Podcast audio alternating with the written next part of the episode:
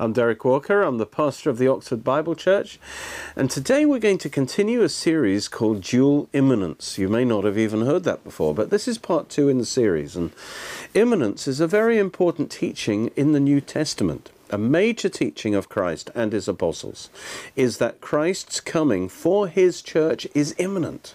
That means he could come at any time. His coming will be unexpected. There won't be any signs, there won't be any warnings. No predicted events necessarily have to happen first. The timing of his coming, in other words, is God's secret. Uh, no man can know in advance. We can make guesses, but we can't know when he's coming in the rapture. And God's purpose in this is that we should live constantly ready, waiting, watching for his coming. That's the language the New Testament uses. You know, if we knew exactly when Jesus was going to come and we knew he isn't going to come for a time yet, then you know, what's the point in watching and waiting and all of that? And, and so he says we are to be constantly alert, watchful, ready for his return, eagerly waiting for him.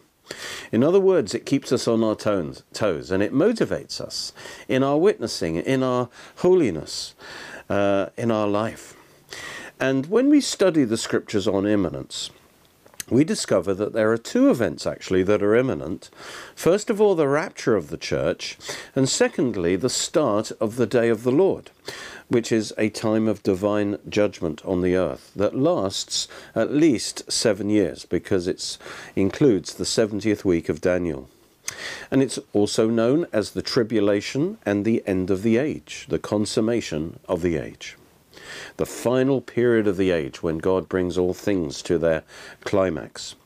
And so this, this uh, is called dual imminence that both the rapture god's his coming for the church in the rapture is imminent and the start of the day of the lord judgments is imminent. They could happen at any time and they'll suddenly happen and break forth at any time. And because both of these things are imminent, it follows they must be simultaneous. Because if one came before the other, then the first one would be a clear sign of the other one, and so the other one, the second one wouldn't be imminent.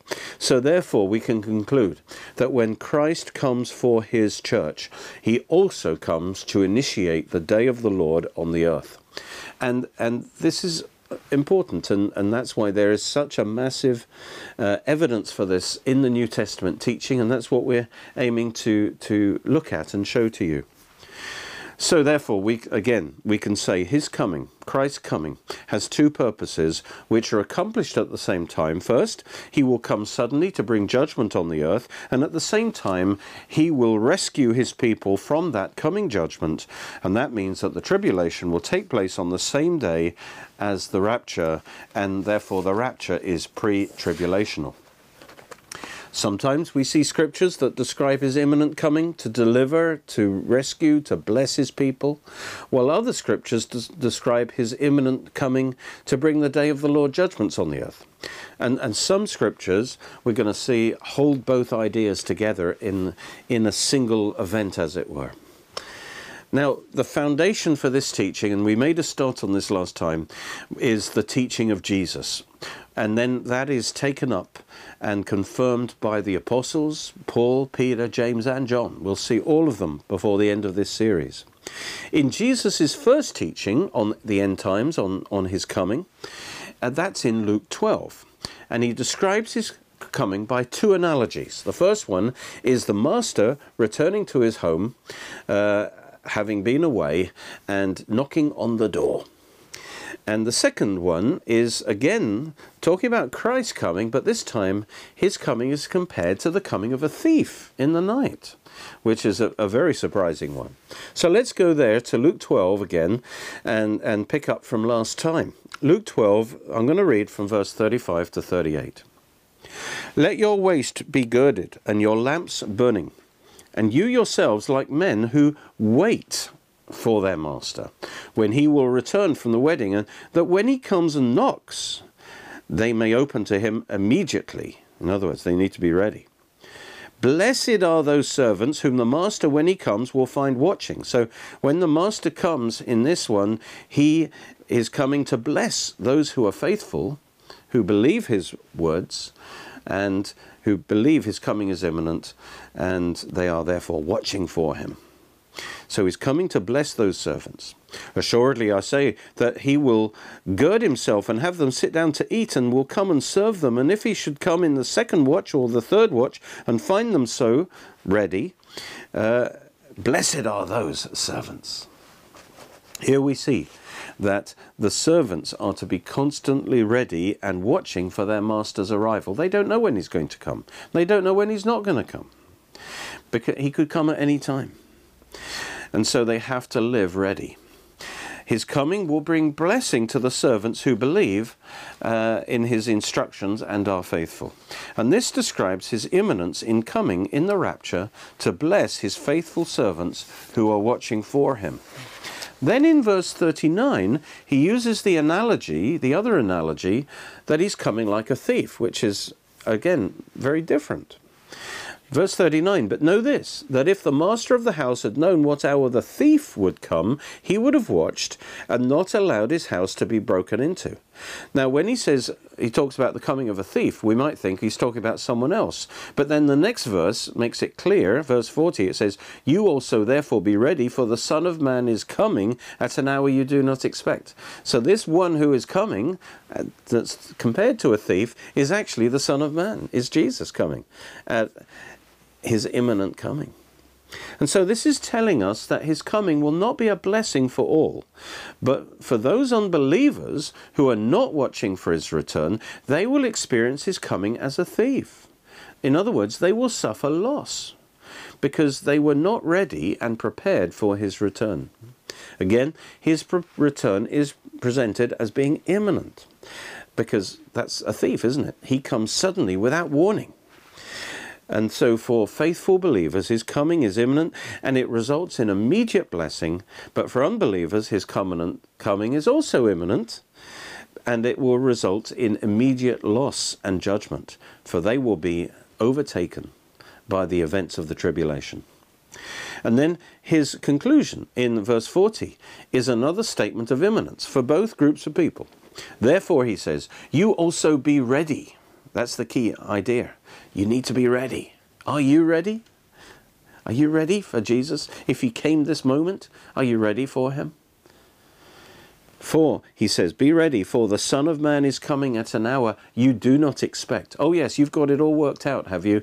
That Jesus can't possibly come for at least another 20 years because this, that, and the other must happen. He says right here, he confounds your human reasoning, and he says he's coming at an hour you do not expect. And so this applies to both, uh, both pictures.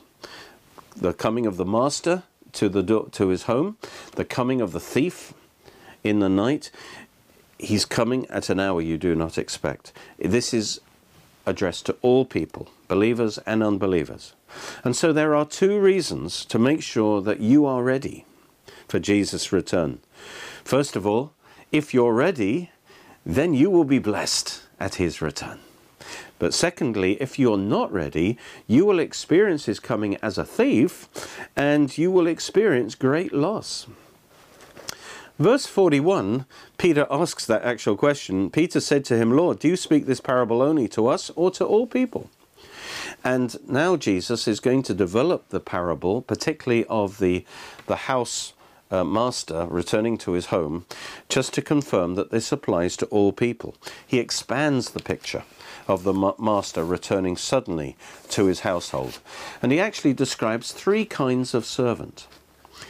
Um, the, the faithful believer, the unfaithful believer, and the unbeliever. Verse 42 And the Lord said, Who is it then, that faithful and wise steward? And, and, you see, we're all stewards of God's resources. We, we don't own anything ourselves. You know, whether we're believers or not, we own nothing. God has given us everything. The air we breathe is God's. The, the, whatever we own or think we own is God's. We don't take it with us. Uh, the gifts and everything are simply given to us to manage while we are here on this earth. But God is the owner, and therefore, one day when Jesus returns, we will, um, we will give an account for how we have used the resources that He's given us to steward. So he's saying uh, when he comes, he's going to judge us as his servants and as his stewards.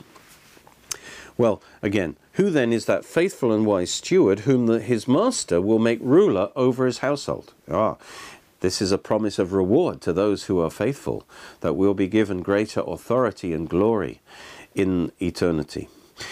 Uh, and he says he's assigned them to give them their portion of food in due season.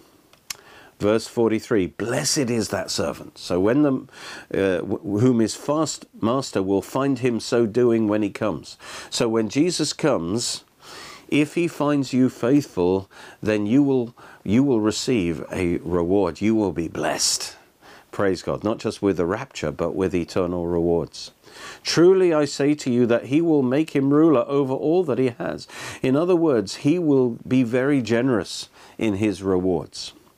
Verse 45 But if that servant says in his heart, My master is delaying his coming, in other words, this is someone who doesn't believe Jesus' words that he is, is coming at any time. He, he doesn't take that seriously. And he begins to beat the male and the female servants, and to eat and to drink and be drunk. The master of that servant will come on a day when he's not looking for him, and at an hour when he's not aware. It's going to take him by surprise. There'll be no warnings. Uh, it'll be imminent. And he will judge him. He will cut him in two and appoint him his portion with the unbelievers. Now, what what is this saying? Now, this isn't talking about physically being cut in half, but Jesus talks about his word, his being a sword of the Spirit, that he will be judged by Jesus at his return. Notice that this one, although he's in the Master's house, it, and I would say that that means he's, he's in the visible church, and he even has a role in that church. He has a ministry in that church. His, this servant shows himself to be actually an unbeliever by his abusive actions. And the way he treats other people, this is not a believer. Uh, he might claim to be a believer, but he's not actually received, he's not submitted to Christ. And as a result, uh, he's, he's shown his, his, the fact he's an unbeliever by his abusive actions. And so as a result, he will find himself judged when Jesus returns. He won't be blessed, he'll be judged, and it will be uh, a terrible thing. He will find himself under the severe judgments of the day of the Lord. He will go along with all the other believers into the tribulation. No longer, he's no longer part of the Master's house anymore. He has now been cast out into a place of judgment, and he will go through the, the tribulation. And, but there's hope in that because that means he will still have a short time to repent before it's too late. Uh, but now we come across another kind of servant in verse 47. And that servant who knew his master's will and did not prepare himself or do according to his will shall be beaten with many stripes. But he who did not know, yet committed things deserving of stripes, shall be beaten with few. For everyone to whom much is given, from him much will be required, and to whom much has been committed, of him they will ask the more. Now, I've found this quite a difficult verse to interpret, but this describes a different kind of servant. Again, he's unfaithful, but his sin is, is of a different nature to the, the previous one, who was an unbeliever his sin is more omission than commission. He hasn't been going around abusing people, but he's lazy. All right, he he hasn't done what the master has told him to do. Um, he he he, and as a result, and I believe this is a believer, but and he's not cast out of the house like the other one is cast out to be with the believers and to be judged. This one is not cast out of the house he remains a servant in the house, but um, he does suffer a temporary pain. He receives these, these lashes, as it were. Again, not physical lashes, but I believe this speaks again of Jesus's correction uh, by in his words. Uh, when he stands before the judgment seat of Christ. We will, after the rapture, we will all stand before the judgment seat of Christ, and we will give an account for how we have served him, and we will be judged according to what we, we should have done and we will receive corresponding reward. But it won't all be, oh, well, well done, good and faithful servant.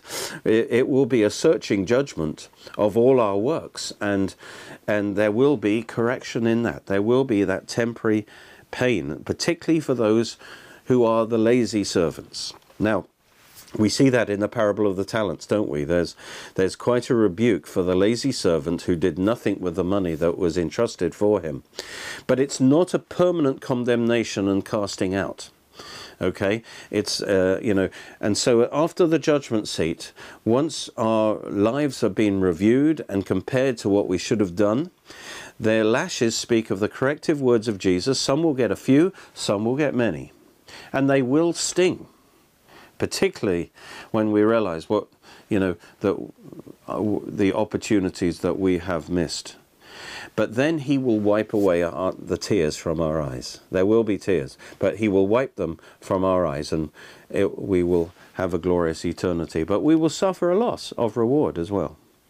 So notice this whole parable, this whole passage reveals dual imminence. First of all, his coming to, to, to is imminent, both to, to bless the church and, and to judge and to judge it uh, at the judgment seat of Christ, and that, that is imminent. It could happen at any time. And at the same time, his coming where he deals with the unbelievers by casting them into the tribulation to bring them into judgment. That is also imminent. All right, so the next teaching of Jesus is in Luke 17. And we start in verse 22. Then he said to the disciples, The days will come when you will desire to see one of the days of the Son of Man, and you will not see it. Now, this shows us that there is more than one day of the Son of Man. There are, in fact, there are two days when Christ, in some sense, will return. Uh, that's the rapture and the second coming. and then verse 23 he says, They will say to you, Look here, or look there, and do not go after them or follow them. For as the lightning that flashes out of one part under heaven shines to the other part under heaven, so will the Son of Man be in his day. And of course, this is talk about the second coming. He mentions this first because that's what they already know about. Because the second com- what we call the second coming, it's a theological term that we use, is coming in power and glory, is revealed in the Old Testament. All right, so they already knew about the Messiah's coming in power and glory. So he mentions that first before he mentions his other coming, which we would call the rapture, because that was not revealed in the Old Testament. That was part of the mystery that was only revealed through Christ and the apostles. All right, so he, having de- declared the second coming and described it, he then goes back in time to the start of the church age. He says, But first, he, the Son of Man, must suffer many things and be rejected by this generation of Israel. And then Jesus moves forward to the end of the church age and he compares it to the days of Noah before the flood. Verse 26 And as it was in the days of Noah, so it will be also in the days of the Son of Man. They ate, they drank, they married wives, they were given in marriage, until the day that Noah entered the ark and the flood came and destroyed them all. Well, the flood was a worldwide judgment of God that came upon all believers. As such, it is a type, a picture of the tribulation, which all believers, will, unbelievers rather, will have to endure. In this passage, the flood is described as coming suddenly, when life is just going on as normal on the earth. No, you know, eating, drinking, marrying, giving marriage. No, but uh, everyone's clueless as, as to what's about to happen. No warning signs. The world taken by surprise. And Jesus said it will be like that in the days leading up to his coming, his initial coming. Life will be going on as normal, and then suddenly the tribulation flood will overtake them, and all unbelievers will be destroyed by the end of the tribulation. However, what's different with Noah's flood is that in the tribulation they will have a final chance to repent and become believers and, and so be saved.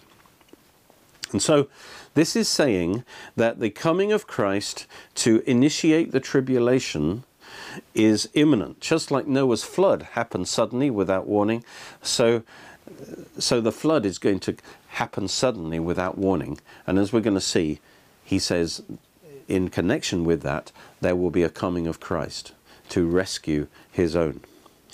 We'll see that as, as we as we uh, read on.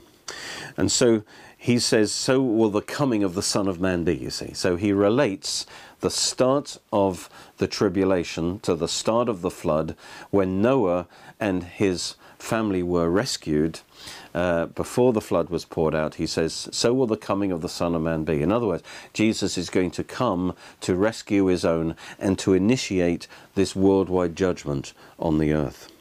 And so the coming of Christ to initiate the tribulation is imminent.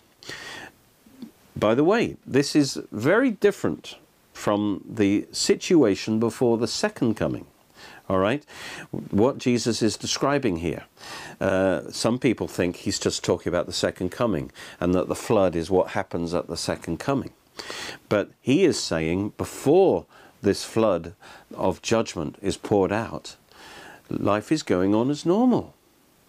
But before the second coming, Life is not going on as normal. The seven, all the judgments of the trumpets, the seven bowls of wrath have been poured out. The battle of Armageddon's going on.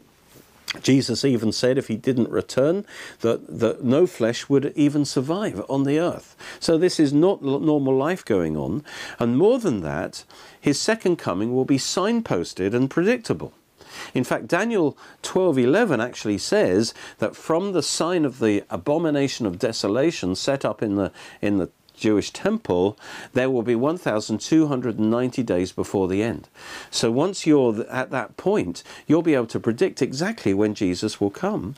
And so it's not imminent, you see, whereas the coming that Jesus is talking about in the rapture is imminent and it could happen at any time, and it will be happen happen while normal life is going on.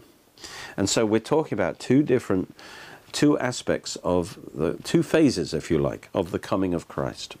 Also notice that on the very day according to this picture of Noah's ark, according to this, on the very same day, immediately before the flood fell, the believers were removed from the scene of judgment into the safety of the ark. And, and that's a particular point Jesus draws out. On the very same day that Noah entered the ark, the flood came and destroyed them all. And, and so um, the, Noah and his family were, were taken into a place of safety in the ark. And the ark, uh, and, and they were lifted above the scene of the judgment above the waters of judgment.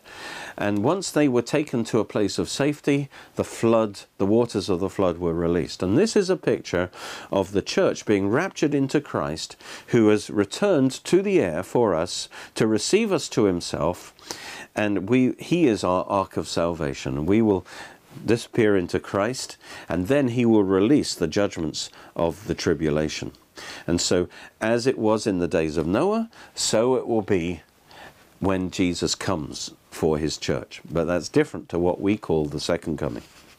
And so again, we see that both his coming to rapture his own from the earth and his coming to release the judgments of the day of the Lord on the earth, they are both imminent because they both happen at the same time.